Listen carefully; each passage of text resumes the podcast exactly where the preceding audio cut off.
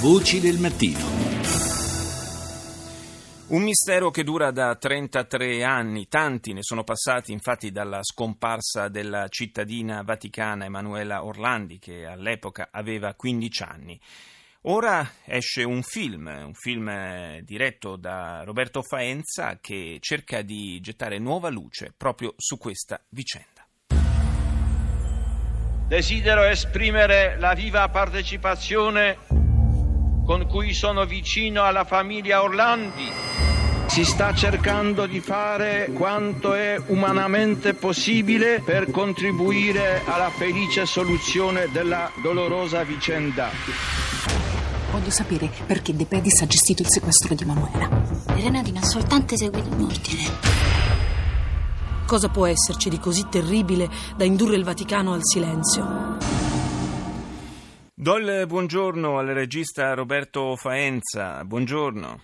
Buongiorno a voi. Proprio oggi arriva nelle sale cinematografiche la sua nuova opera, La verità sta in cielo, eh, prodotta fra l'altro anche da Rai Cinema. È, un film che lei eh, definisce scomodo. Perché scomodo?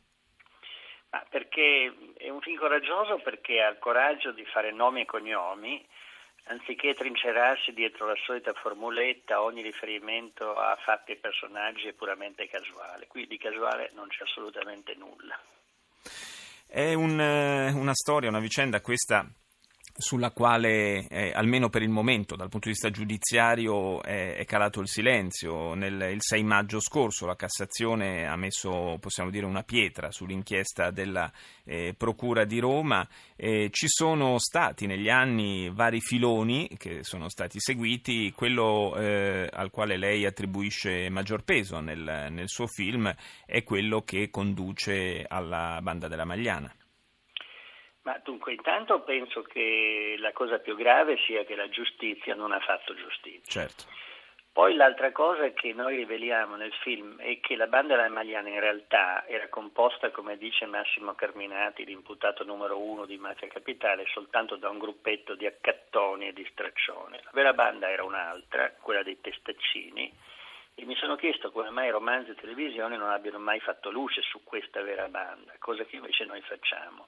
Perché? Perché era la banda legata ai poteri veri, alcuni senatori che addirittura intercedevano presso la banda per far evadere dei carcerati, alcuni uomini politici coinvolti e soprattutto purtroppo molti prelati più vicini all'inferno che al paradiso.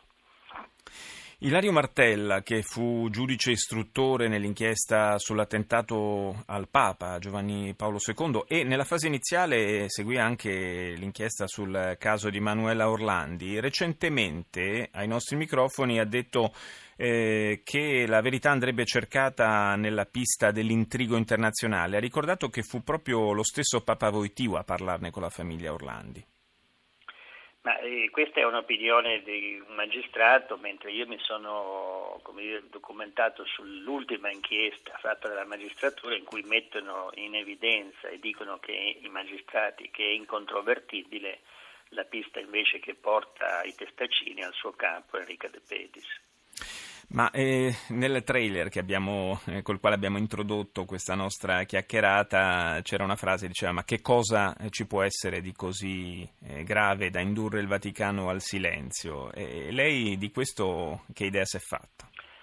Non mi sono fatto nessuna idea, se non appunto che non capisco cosa ci possa essere di così terribile, visto che il Vaticano è stato coinvolto da grandi scandali e ha avuto ultimamente il coraggio di rivelarli. Io penso che, che, questo dossier che si sa segretato in Vaticano, che il Vaticano invece dice di non avere, eh, contenga probabilmente qualcosa che concerne l'entourage di Voitila che essendo stato fatto santo difficilmente può essere rivelato. Il fatto che il, il, rapimento di Manuela Orlandi abbia coinciso con eh, un viaggio importante eh, in, quel, in, quell'epoca, in quel periodo di, proprio di Giovanni Paolo II in Polonia, eh, secondo lei è una pura coincidenza?